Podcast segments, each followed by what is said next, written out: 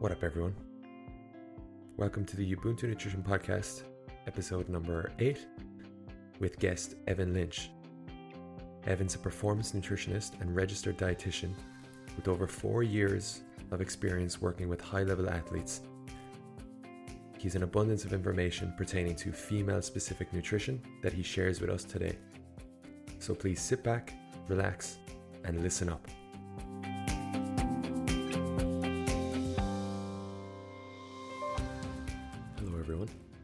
Another episode of the Ubuntu Nutrition Podcast.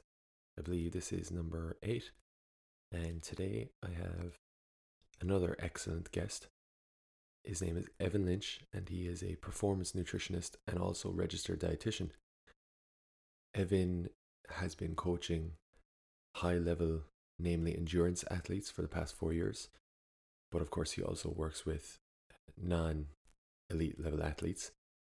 He also has a specific area of expertise around female nutrition pertaining to, you know, menstrual disruptions, um, you know, losing your regular period, hormonal irregularities, and with his clients, he works with their doctor or consultants uh, to provide nutritional advice and programs to best get them back to normal in a sustainable and healthy way.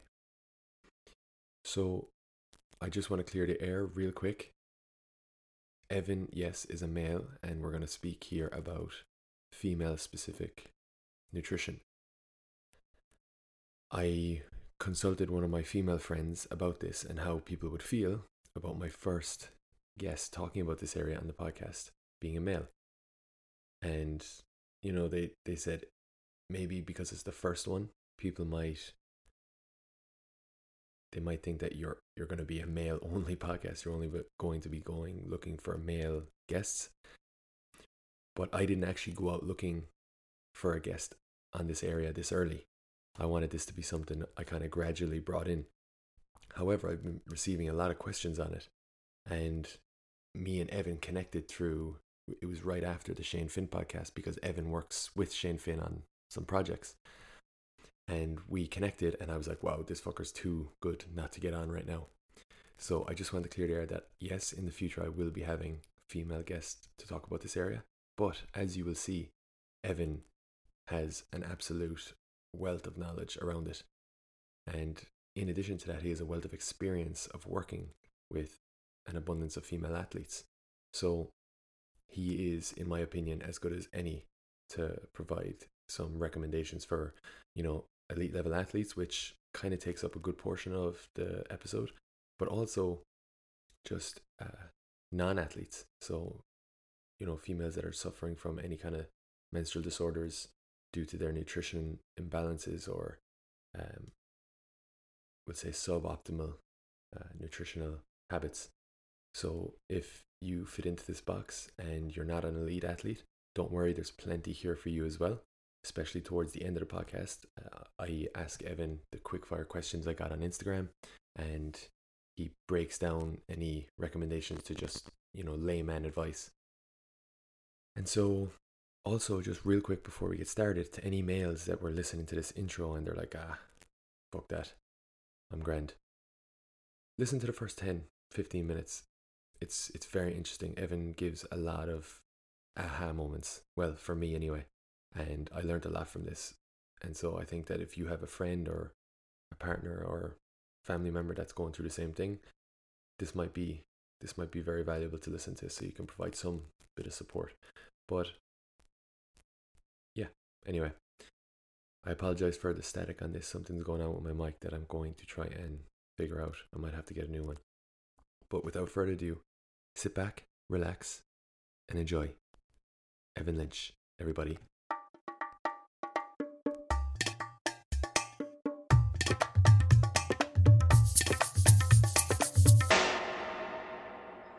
Hello, everyone. Uh, this is the Ubuntu podcast with Evan Lynch, who is an previous endurance runner for Ireland, and he's now a registered dietitian and undergoing his master's in performance and sports nutrition. Yeah. So, will you just tell us a small bit about yourself and uh, just yeah, hundred percent. Yeah. So, I suppose my background was I was an international race walker and I got to represent Ireland a few times at European and world level. I had hoped to be in the Rio Olympics, but severe tendonitis and uh, crepitus, uh, it's pretty severe form of tendonitis in my left ankle joint, just made that not possible. So I followed my other passion, which was nutrition. So when I finished studying in UL, where I did food science and health, um, we would have shared in fourth year exercise and health. It was actually that, that lecture under Dr. Brian Carson is what actually sparked off. Oh my God, this is what I need to do with my life. 100%. Like I remember, I remember the fourth lecture. I was like, this is class. So when I finished there, I went on to study dietetics in the University of Malta, and I was the first foreign student to do it. And I had to learn Maltese to do it. So it was lucky I don't know if you speak Irish, Pa, but I went to a Gael college for primary and secondary. So I would have done French via Irish. So languages weren't really a problem to me. So I picked up Maltese pretty quick. Um, got that done. So I'm a registered dietitian in Malta. I'm your only sports dietitian, which is weird enough because I'm sitting here in Clonmel recording this podcast with you. Uh, and then afterwards, we were due to stay in Malta and we found out we were having a baby. So my partner and I have a little six month old baby named Ellie, who is asleep right now. And we moved back to Ireland last September. Since we moved back, I started my master's degree in sports nutrition with the University of Ulster. And things have just kind of gone crazy business wise. There's, there's been a lot of projects happening. So I worked with the Cycling Ireland Youth Development Squad. It's going, that's going to be an ongoing thing. I just started that this year. I ramped up the work I do with Athletics Ireland. So I do any sports nutrition talks that have to be done, any workshops. I got to do an Instagram takeover as well for them, which was pretty cool actually. Um, so I, I suppose not, it's not an official title, but I would be, you know, they, they would use me as a sports nutritionist, and I write for their Irish Runner magazine as well. Um, again, a recent thing. The most recent thing uh, is HerFuel. So we we've chatted a bit about this beforehand, but in my experience working with professional athletes, Olympic athletes, many of whom are female, a couple of things keep popping up. Female athlete triad, RED-S, stress fractures, amenorrhea, iron deficiency, anemia, and then, then just a general vibe of a very poor food relationship. So I came together with Shane, who was on one of the podcast episodes. Uh, it was a number four. Yeah. Number four yeah. was Shane, was it? Number five, I think. So number well one of the one of the podcast episodes anyway. Shit, he was on it before me. So uh, well, go back and listen to that if you haven't already. Um, so I do I do a lot of work with Shane, and we put together HerFuel. And basically, what we want is is to kind of be preventative, and we want to get it out to as many female athletes as we possibly can, to NGOs, government organisations, just really spread it. Um, and if someone else sees the idea, great if someone else wants to try and copy it, great. Because if, if the idea that, okay, here's a good way that we can disseminate this information, if that spreads, hopefully the incidence of these things will drop.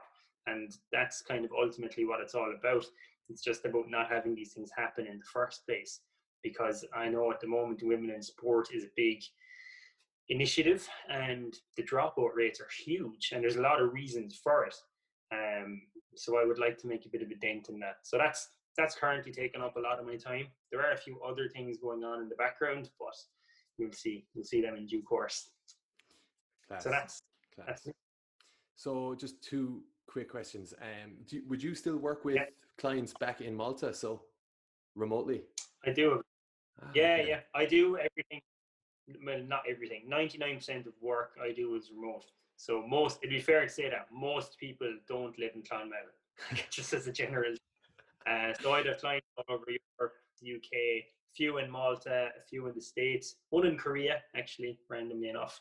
Um, but yes, I have a few in Malta. I worked with a professional soccer player. He's Maltese. Um, he's not Premier League or anything, but uh, yeah, I, I, I have ties still there. So that's pretty interesting.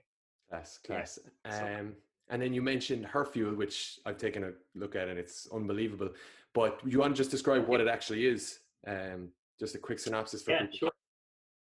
So basically, the, the things we ran with were okay, let's say, let's pretend I'm a female athlete and I'm not sure about how to manage my diet. I don't know what macros are, what energy intake means. I maybe, I'm not sure if my menstrual cycle should have an effect on my nutrition. Her Fuel was basically put together to educate and empower a female athlete to nail every possible aspect of their diet that they could possibly think of, even things they mightn't think of. So there's a lot of female specifics in there. So there's a there's a module on menstrual menstrual nutrition, how to change around your menstrual cycle, and Shane has put in training guidelines for that.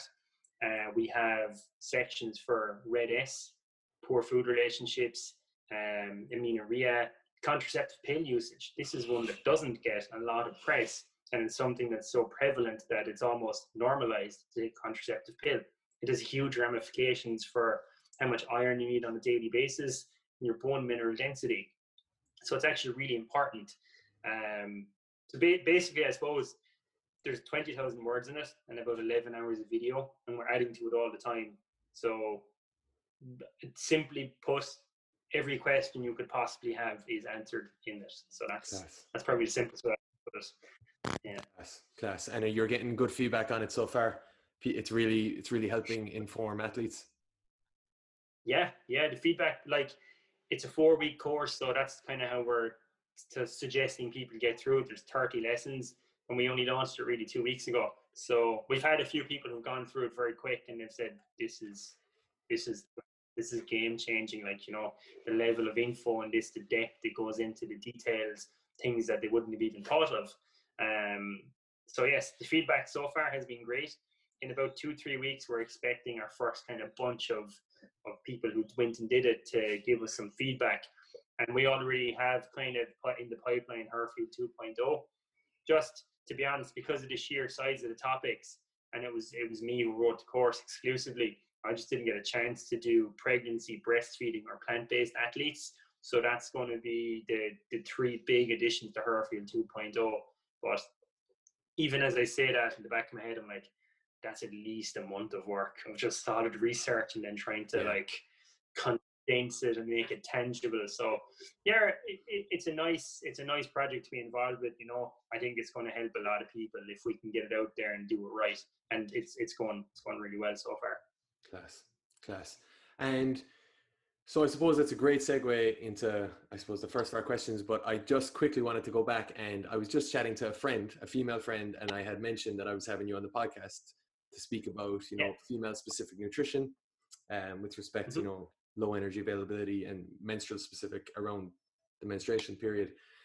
And she just said, yeah. "How could you have a male on to speak about that?" And I was just wondering, is that a question that you get, or is there any apprehension when you actually work with clients, uh, you being a male? That's interesting. Not there actually hasn't. Yeah. Um, okay. I think what a, what a lot of people, what a lot of lads were, and maybe it's kind of shifting a bit, is immature.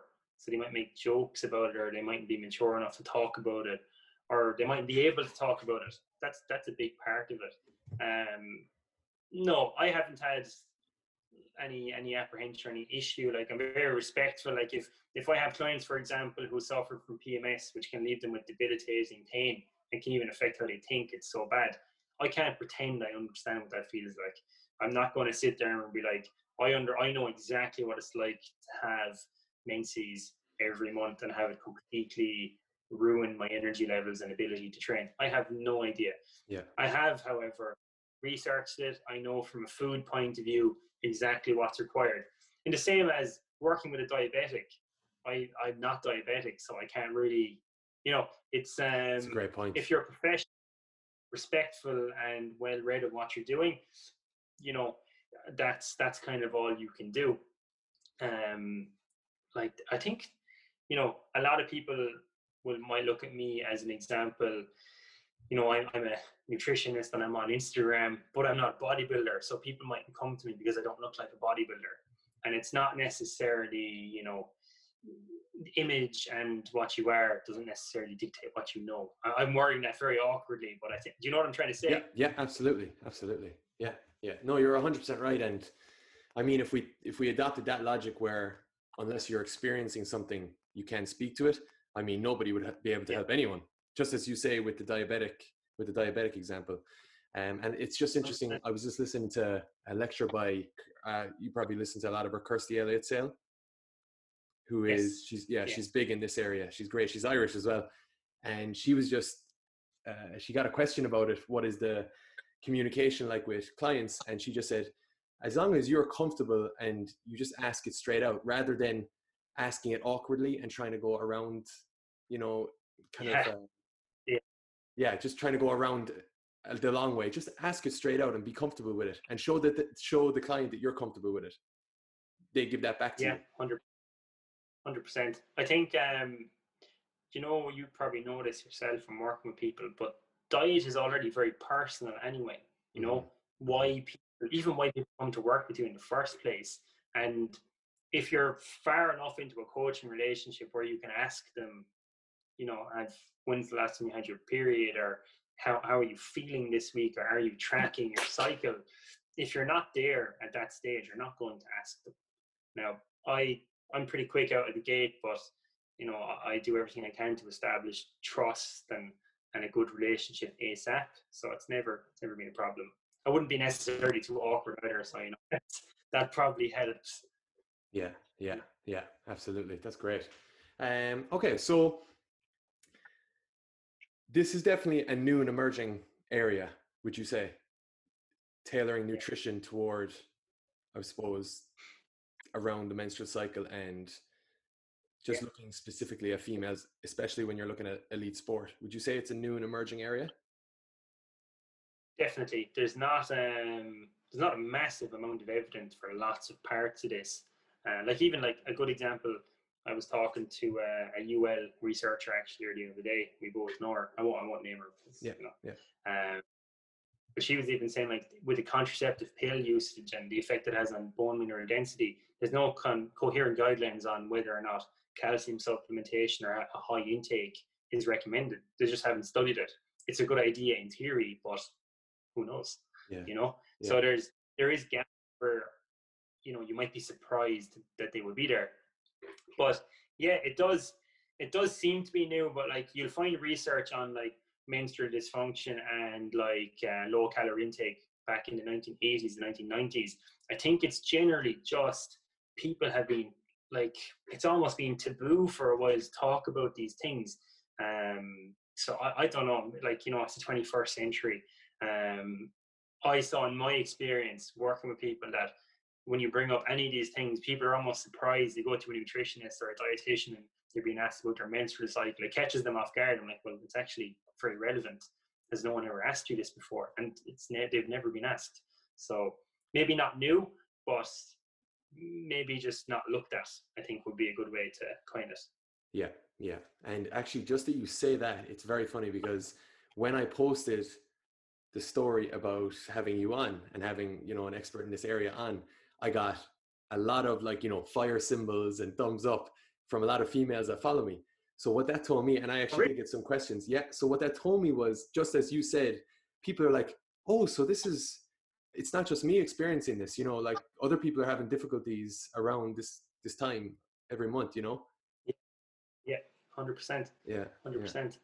Um, All right. Yeah. So, will I dive through a couple of of things that just quick fire things that are affected by menstrual cycle, and then you can ask me to elaborate on them if you want. Yeah. that might be perfect. interesting. So, throughout the course of a menstrual cycle, obviously there's a couple of things going on.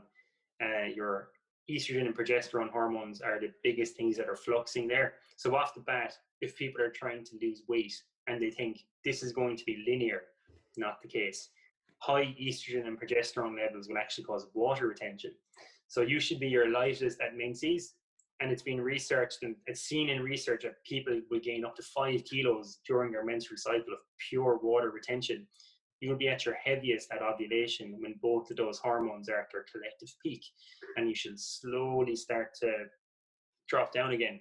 So if you're trying to factor that into someone's weight loss journey and they say, I randomly gained weight here and I don't understand why. If they're tracking their cycle and they're exactly midpoint, perfect explanation. This is why this is happening. Another thing that will influence nutrition protocols in the follicular phase of a menstrual cycle, so the second half leading into menses, a female has a higher metabolic rate and higher metabolic demands because you're building a uterus. That you know, that's like in the space of two or three weeks, like building a new bicep muscle, it's huge metabolic requirements. So their protein turnover is much much higher. So if you have um, if you have people who are skipping meals or they're not paying attention to their protein intake, they're going to suffer. The recovery really has to be paid attention to in this aspect as well. And doing things like low carb approaches or fasted training, it's going to have a much more detrimental effect on performance, recovery, and subsequent training sessions if it's in that follicular phase. So again, another reason why it's very, very important to track. I've seen just anecdotally, some people will they'll start to be a little bit a little bit more negative, a little bit um how would, how would I say this? Things aren't going as well as they could when it's leading up to menses. So for the few days beforehand. So if you have PMS or PMS-like symptoms, now there's there's a difference between having PMS and having some cramping and being a little bit tired leading up to um, leading up to menses. There's actually clinical criteria there. Off the top of my head, I don't know. But to be honest, as a dietitian, the diagnostic criteria are outside of my remit. People come to me with the diagnosis, and I'm like, okay, this is what the crack is. Here's here's the food stuff. Yeah. Um. So that that that unto itself, if you have someone who has low magnesium intakes, a magnesium supplement, if they're deficient, will really help with PMS-like symptoms or making sure they have adequate folate in their diet. So if you have a client who every four or five weeks, depending on how long their cycle is, they get like really bad cramps, they can't focus, nothing is going well, and their, their diet might go haywire, mightn't be any harm to look into it. What's your folate intake like? What's your magnesium intake like? Are they adequate? Let's make them adequate and see if it helps. It has been shown to improve symptoms in, in some people. Um, these these are just off the top of my head now. Like there's yeah. there are many. A real interesting one, and you'll appreciate this from your from your sports science background.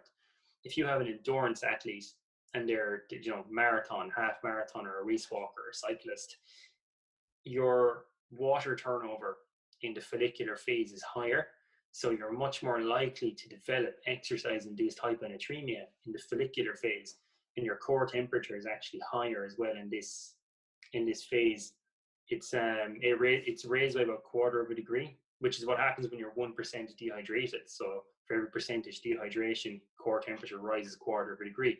So in that follicular phase again, if it's hot and these ladies aren't paying attention to getting in like the the isotonic fluids or even hypertonic fluids, training is just not going to go as well as it could. So you know th- that's just a few quick fire quick fire things, and that's just menstrual specific and timing alone. There's thi- this is so big. Like when I started looking into this a few months back, like to really deep dive into it, there's so many rabbit holes you can go down. Like it's it's just a labyrinth of things that just need to be known, basically. So Yeah. that you know, that, I think that's a good place to start. Yeah, yeah, and it just kind of echoes the importance of realizing that if you are experiencing any difficulties with respect to energy or energy levels or anything like that, just as you mentioned, it's completely normal, and to overlook it is actually abnormal. But people might think Yeah. the actual opposite of that. You know that this it's weird that I'm getting this. I haven't heard anyone else, but that might come back to the fact that it was, I suppose, taboo. You know, to to be experienced or to be even talking about this.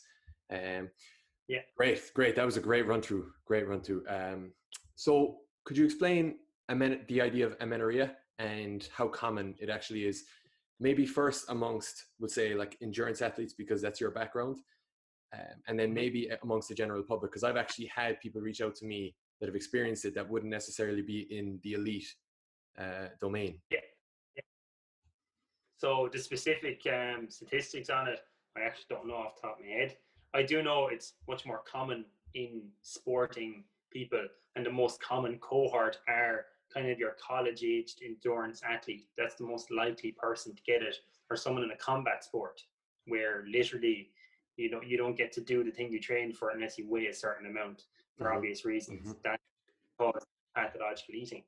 Um, so amenorrhea basically there's, there's a few different kinds. Primary amenorrhea, it's it's not necessarily anything to do with your diet. It's more of a reproductive or endocrine dysfunction if you haven't had your period by the age of 16. So that's that's something more so for a gynecologist or an endocrinologist we'll be looking at. not a dietitian or a sports nutritionist. Um, when you're looking at athletes, secondary or functional hypothalamic amenorrhea is when you lose your menstrual cycle for three months or, or more consecutively after it starts. So post menarche is the term they use. Menarche is when you first got your period. So if you've had a regular period and you lose it for three or more months, that's considered amenorrhea. And the reason it's more common in athletes in general population is that what will happen if there's, there's two scenarios. Severe psychological stress or massive massive energy deficiency. And they they will both cause um, alterations to how your pituitary hypothalamic axis works so that hpa axis and that will in turn influence how gonadotropin releasing hormone works. So basically how it starts. You have low energy intake and just from an evolutionary point of view we'll step back it's metabolically very challenging and very demanding to make a uterus and to have a child. Lots of energy. So it makes sense that if you don't have a lot of energy coming in or there's a big deficit, your body's just not going to give you the option of doing that. It's not going to work out too well. And then from the psychological point of view, so high stress can cause higher cortisol levels, and that can cause this dysfunction as well. Bodies are very clever if you're in a very stressful period of your life, if there's something like very wrong happening, your body just seems to not think having a child is a good idea. So it just affects your menstrual function. Really, you know, that's a gross oversimplification. Yeah. No, no yeah, yeah. It, it's more common in endurance athletes because of their calorie outputs. They're absolutely massive. So if you're looking at being a certain weight or looking like an athlete, and you're trying to cut calories here and there and you're not factoring in like i have some some ladies and lads who are burning 5000 6000 calories a day very easy to get into a deficit there. It doesn't take that long. So if you have clients who are endurance athletes and maybe they're trying to lose weight and they're tracking. If their menstrual cycle starts to get longer and if it gets longer than 35 days you're gone into what's called oligomenorrhea. That's a that's a fairly good sign of going from normal to there they're kind of on a continuum building towards amenorrhea, just kind of a matter of time. That's a good time to step in and say, okay, there's something not good happening here. Let's look at how you're feeling on a day to day basis. How's your training going? What's your exercise tolerance like? What are your general stress levels like? Can we do a blood test? Please talk to your doctor. Those things at that time might actually prevent the progression into secondary amenorrhea or the, the hypothalamic amenorrhea. And that you know that just takes a little bit of paying attention and being able to talk about the topic and even to be honest a bit of knowledge about it. I just had a client recently who sent me on her menstrual data and her cycle has gone to 45 days for the first time ever. She's she's a relatively new client. Um, i don't let that stuff happen on my watch. So blood tests are happening calories have gone up. She already feels a bit better. Training has gone you know it's gone back to kind of where it should be in a very quick space of time. Um, so I know I know the question was just can you explain what uh, amenorrhea is? I, I kind of went a bit off track, but um, yeah, that's that's basically what it is: loss loss of menstrual cycle when it shouldn't be happening. Yeah, and so I suppose even if relating it to, I I would have not a lot. Jesus, I don't have a lot of listeners overall, but some listeners would not be in that elite domain or endurance they wouldn't be endurance athletes but they may have experienced this and i suppose first yeah. to first to caveat it with saying first you need to rule out everything else you know uh, mm-hmm. make sure it's you know yeah. it's not a hormonal uh, dysregulation or anything like that an issue but if you're missing periods regularly or like you say three consecutive ones in a 12 month period it might and yeah.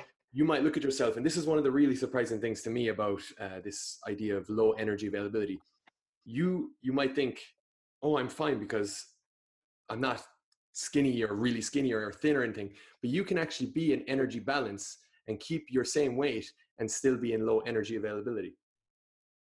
Yes. Yeah which yeah, is i think that's very interesting. So i don't know if you if you be able to kind of just touch on that a small bit.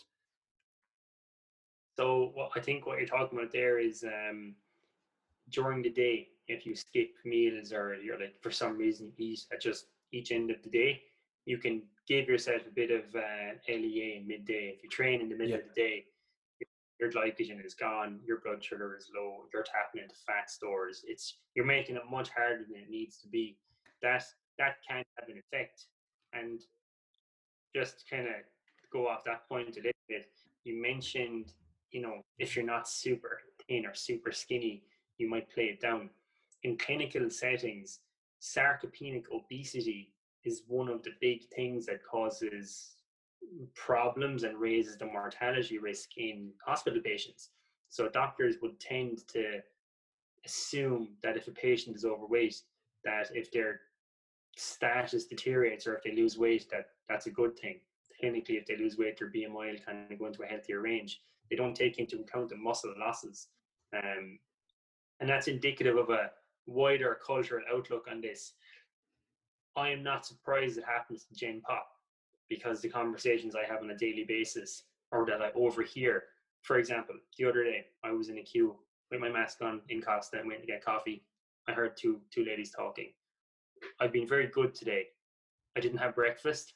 I only had salad for dinner and I only had a, like I had a protein bar. I was totting up the calories in my head and I was like, jeez, that's that's 400, 500 calories. Like, and she ordered a skinny latte with like Canderel. I'm like, okay, that's you're you're assigning morality to that. That's a good thing. You're delighted you have gone on a incredibly low energy diet. And I know one of your recent podcasts is about the metabolic compensation and like it's just not very hearable too. So it's I'm not surprised that people run into problems here. You know, the, general population subscribe to this body image type that I'll be happy or people will like me more if I look like this. And if if that's the way you're looking at it, there's fucking you know there's a lot on the line there. You know that's uh, that's a lot that's a lot to play for your your self worth and social validation. So I'm not surprised people do these very big efforts, misguided as they may be, because I just I had a client there before we before we chatted, and she was talking about how her friends they might say things like, "Oh, I can't have bread if I'm trying to be healthy." It's not because they're they're trying to be fringe nutrition experts. They're misguided. They're, they're good intentions, but they're just completely misguided, um, and it can have pretty damaging effects. You know. Yeah, yeah. You said something very good off air that I'm definitely going to steal in the future. You said the trade-in, the detrimental impact oh, yeah. of cutting your weight for that 0.1 or 0.2 kg loss of weight. Uh, yeah. Yeah. Is, yeah. I would love that. I would love to sit down with um, a sports physiologist someday and just be like, can you tell me exactly what the VO2 max improvement would be for a keto weight loss? I've never worked it out, but I do know it wouldn't be worth it. It still wouldn't be worth it for most people. You know? Yeah, yeah, yeah. Because like, how much of that is water you weight, temporary water weight? That's not gonna. That's not gonna have a major impact on how long you can run for. You know. Great class. Um, okay, so I suppose we'll move into. So we've we've outlined the problems, and what I love to do in the podcast is, you know, not just oh, yeah. harbor on the negatives. To I suppose we'll move to some yeah. recommendations and some positives. Um, no, but yeah. it is it's such an important area. So what would be some? I suppose we'll look at before we go to food specific, just overarching recommendations that you generally give to clients that are suffering from any of these kind of problems around their period and menses relating to nutrition. Mm-hmm. So, even though the um, what would you call it that um, they worked out energy intake thresholds, but you know in the, those LEA studies found that if your energy availability is below 30 calories per kg of fat-free mass, that you're at risk. There is some questions as to those those brackets. So I tend to tr- try and push people towards the higher end of 45 calories per kilogram of fat-free mass plus whatever you're burning in exercise. So that's that's kind of the minimum we go for. And if you can get people to that stage, there's a good chance they'll probably be okay. Then depending on their activity level, making sure their carbohydrate intake is in line. So what I do, and again, it's mostly endurance athletes. On a, I work off what's called a rest day template. So these are the guidelines if you're doing no training. So I'll try and aim for four or five grams of carbs per kg of body weight, and I add in a gram and a half per hour of exercise then per kilogram of body weight. And that's that's a fairly good proxy to those um, IAAF consensus guidelines by Louise Burke there that were released 2019, I think. Uh, it does tend to. It's just easier for people to remember than telling them, okay, on this day you're nine grams, on this day it's whatever. You when you when you do it in terms of this is what your rest day looks like. Here's what an hour's training for every hour of training you need to do this. It's just much easier for them to. I was going to say consume, but they literally do consume it. You know, it's it's an easier package to, to conceptualize. Yeah. Um, then, if it's someone with amenorrhea, it is recommended that they hit 1500 milligrams of calcium per day. And I'll, I'll probably recommend a vitamin D supplement as well, just to help either. There, there's a little bit of research, and I, I chatted to a lady who's actually studying. You can get a little bit of bone rebuilding, and you can prevent further bone deterioration. So that that high calcium and vitamin D intake will definitely help. It might even improve the bone mineral density, though that's that's unlikely. You'll probably just stop it getting worse. Um, so that's that's one actually clinically recommended thing to do. Otherwise, then it's just make sure it's an overall healthy, balanced diet. CBT is actually recommended. Now, I'm not qualified to do CBT, so I'll I'll suggest that okay, maybe chat to a health psychologist, a counselor, YouTube it, get the Headspace app. Because if if you're looking again, I had mentioned that it's um, stress is a huge factor here. So if you have someone who's very very stressed, they lost their job, a family member, that can actually trigger trigger something like this. So it'd be stupid for me to just you know pretend I'm a hammer and see the world as nails and that the, the solution to everything is diet. You have to look at okay, stress management is probably an aspect of this. And just anecdotally as well, some of my clients who have had amenorrhea, they've been pretty anxious or concerned or they've like had just hectic life schedules and their nutritional requirements might be perfectly met. And it is actually cited in research that nutritional interventions won't always work. Sometimes it's just stress. Um, so that that will kind of be the bulk of it. Um, yeah, you just make sure everything, all their needs are met. In particular, those uh, energy availability guidelines, carbohydrates, CBT recommendations, and just try and fix their food relationship if it's a little bit shaky. Yeah, yeah, um, that's great. That's great. And then, so if we're looking at more, some if we're looking at a female who has recently just started long distance running, and they don't have, they're not working with anyone closely, so they don't really know how to calculate their lean body mass to calculate energy availability or th- those points to yeah. meet. I remember talking to Shane recently, and he just, I was like, "What's your number one recommendation for long distance athletes?" He said, "It's just to eat more." So, yeah. would what's what's one way that someone who ha- doesn't have a clue, they don't they don't right now have the means of working with someone professionally, such as yourself, how would they mm-hmm. calculate what they need, and how would they adjust it for days that they're training? Just simply, very basic.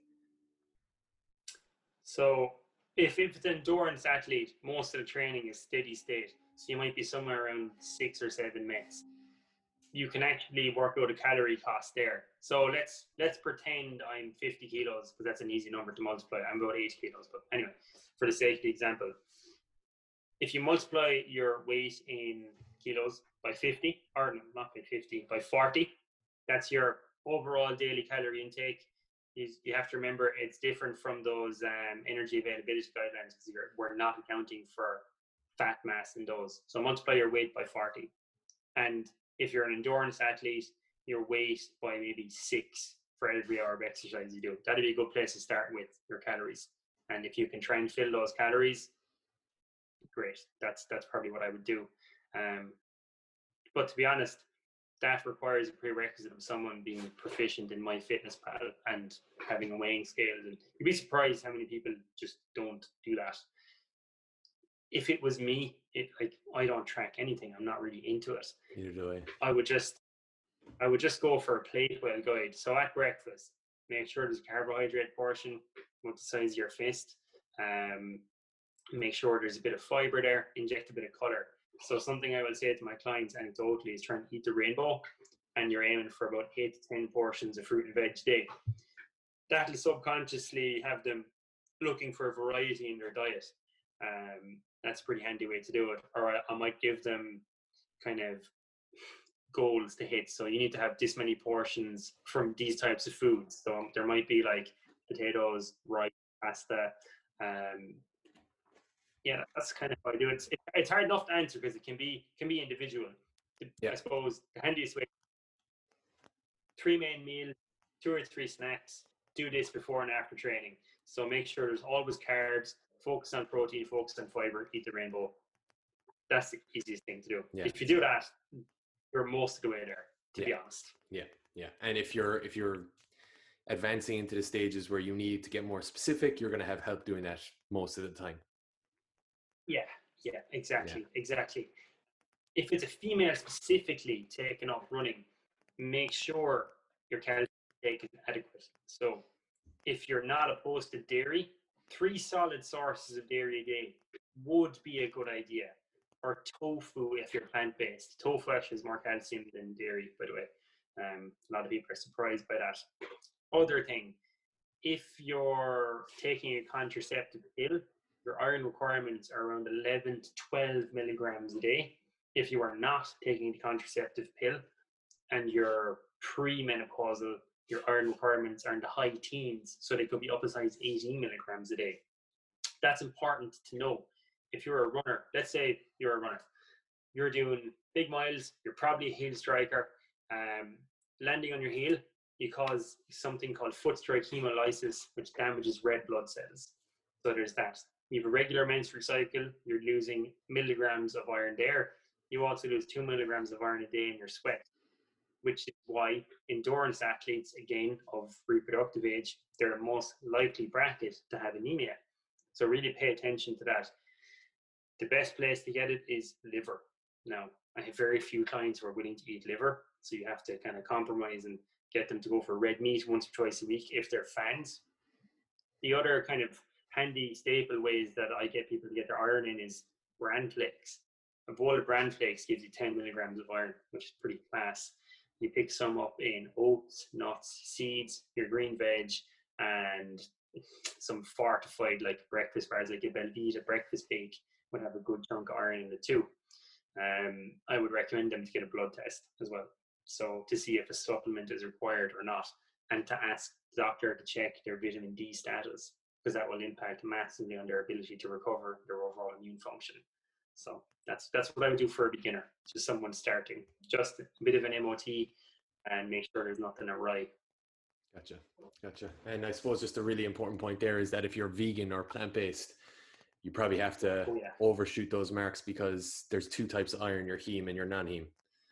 So heme iron, so for me, source is mainly 20 to 40 percent. That's it. From plant based, two to 20 percent. Fuck. So they recommend that for plant-based athletes, it's something like you you need two and a half times more iron than your counterparts. So if you're, let's take someone on a contraceptive pill, they're vegan, they're a runner, instead of the 11 or 12 mgs that uh, omnivorous dietary person might need, they will need something like 30, 31, 32 milligrams a day. That's a lot of bran flake, man. That's a, that's a lot of bran flakes. Most likely, those people will need a supplement. Yeah. And most likely, those people will need to go to a doctor because if someone comes to me and you know they ask me, should I have an iron supplement? I can't say yes until I see blood work. It's not actually recommended to give someone an iron supplement unless they have in front of you, you can see it, iron Yes. deficiency or anemia. Yeah. So that's important. You don't take supplements prophylactically. That's not a good idea.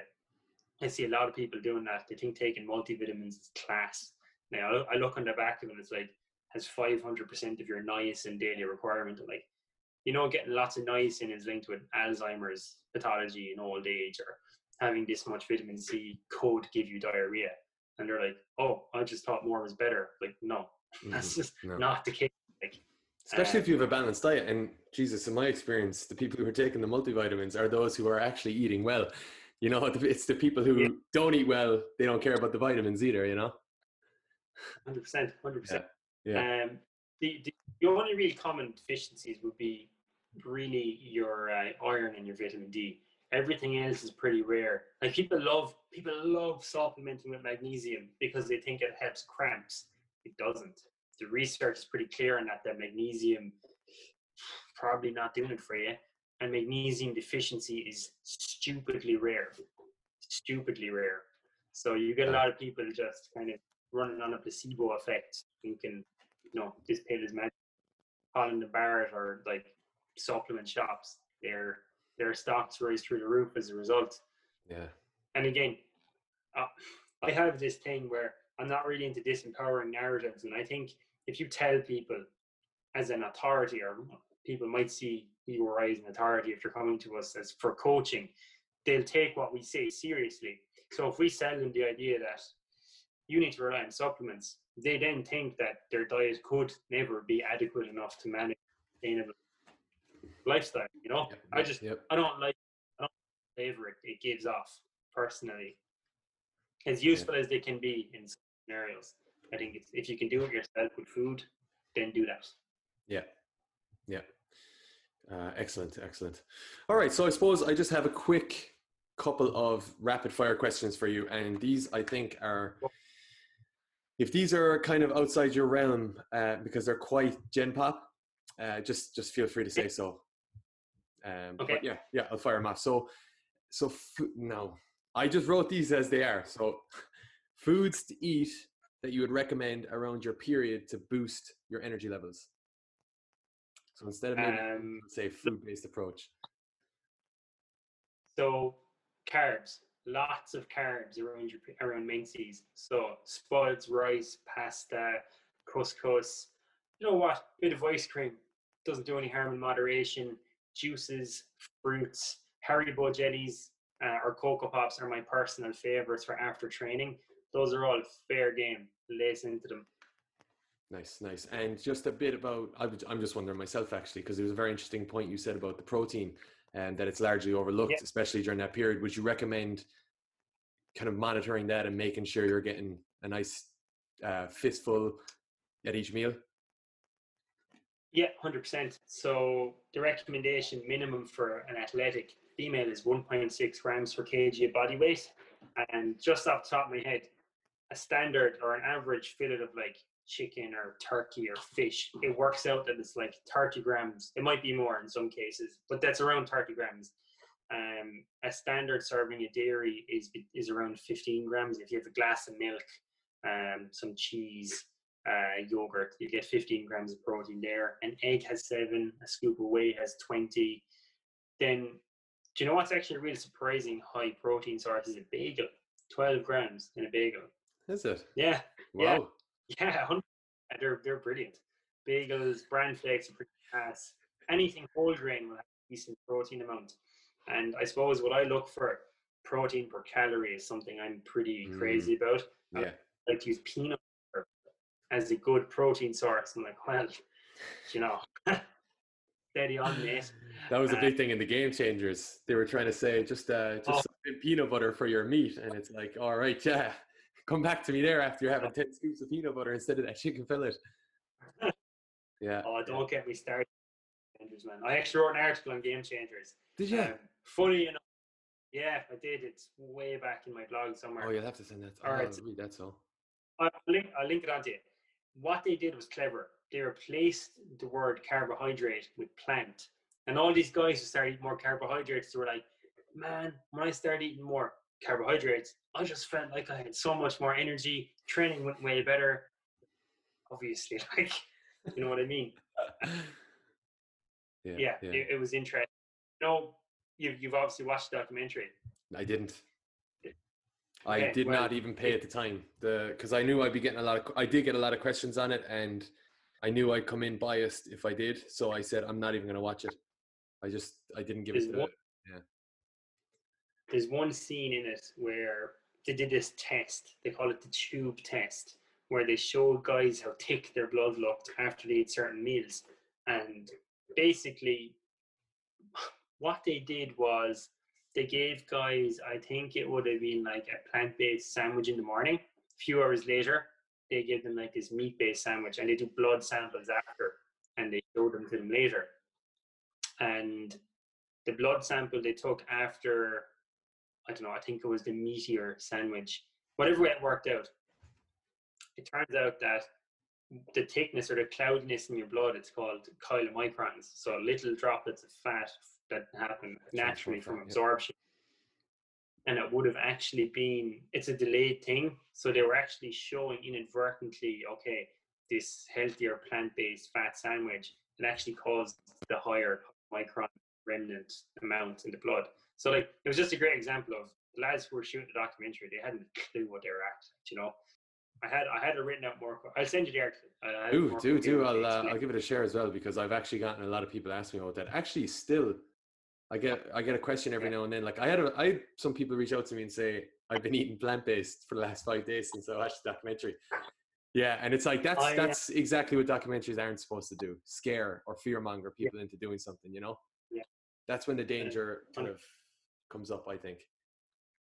Yeah, I think I had something like twenty of my twenty of my clients, which particularly annoyed me because I thought I was doing a good I was doing a good job of being like, okay, well look, the things we're doing are the things that are true. Everything else is probably bollocks. So a lot of them got like can we go plant based? I was like, let me guess, you watch Game Change? Like, yeah, I'd love to try it. It's like, no, no, we can't. Sorry, not happening for you. Yeah, yeah. But yeah. that's that's people. Um, is there you've got more rapid fire questions for me? I do. Yeah, yeah. Um, okay, so this is an interesting one. I'm just going to ask it, but I I actually reached out to this. I'm going to reach out to this person. Sorry. Um, best foods to bring back periods. And as far as I know, this person is not an endurance athlete. So it's not foods, it's probably okay. energy, right? Ramp up your energy, ramp up your carbohydrate intake. Carbohydrate intake is a big, big driver in coming out of even like relative energy deficiency syndrome. The focus on the carb sources. Do some CBT, do some cognitive behavioral therapy, get a grip on your stress levels, and please talk to a doctor. Stop consulting Instagram for medical advice. Um, there's there's a few strands to coming back out of it. As I said already, nutrition isn't always the answer. In a lot of cases, it does help, but if it's stress source or origin based, then me telling the person what to eat, it's, you know, is completely irrelevant. Yeah, well, not irrelevant, but not going to fix it. Yeah, yeah. Um, great. Okay, so uh, just a straight up question: While PMSing does metabolism slow or is it down regulated? Nope. Your cravings are just higher. I think what, what you might be mistaking is comfort eating and that being the driver of weight gain as opposed to an acute transient metabolic alteration. I think that's what's happening there. So no would be my answer. Yeah, especially if uh, the idea that if you're basing the metabolic slowdown on weight gain because as you said that can just be water retention you know that can be a cycle mm-hmm. of water retention and as you said yeah comfort eating and gaining weight but yeah so that's great to that's great to hear that there's no founded evidence on that. Good rule of thumb if the weight gain happened quickly it wasn't your metabolism it was fluid retention. That's a good if one. it's overnight or overnight, that's it's not that's not your metabolism. And jesus that's so important for not basing your routines off daily weigh-ins because they can be they can be subject yeah. to insane fluctuations, especially during your period. Yeah. percent. Yeah. Uh, okay, so then the last one is anything you can eat or drink to reduce the water weight, or I guess this is the water retention in the week before the period. Um, maybe not specific. There'd be things you could avoid that would make it less likely. So if your diet is high in sodium, which this person is speaking in English, so they're from a Western country, I can probably assume it. The average Irish person gets twice as much sodium as before they add salt to their diet. So high sodium will cause a little bit of water retention, as will low sodium, but that's probably not a problem. So things like soya sauces, Knorr soups, like the, the McDonald's curry, um, those those are big salt offenders crisps salted peanuts actually adding salt to your food try not doing that as much and see if it helps may also make sure your potassium levels are high enough um, sodium and potassium kind of work opposite to each other, kind of like a bicep and a tricep. Where can you get potassium? Baked potatoes are actually a class source, seconded by dried apricots. Third um, is avocado, and fourth is banana. So bananas actually aren't a super potassium source. Yeah, So yeah. there you go. Nice one, nice one. So that is all for me. Um, I don't know if you listen to Danny Lennon. I'm not going to copy what he does, but do you have any overarching recommendation on this topic? Um, not necessarily, but maybe do the HerFuel course if it's something you're interested in. Oh, yeah. Yeah. there, as as a topic, it's a fairly big arch. Like you know, there's there's, not one sentence I could say that would um, uh, account for everything to bear in mind. I suppose one one thing I might like to to put out there is that um, you need to fuel yourself. Maybe we need to stop looking as a culture in terms of we need to earn our food. We need to stop glorifying what we look like. We need to stop using that as social currency and validation.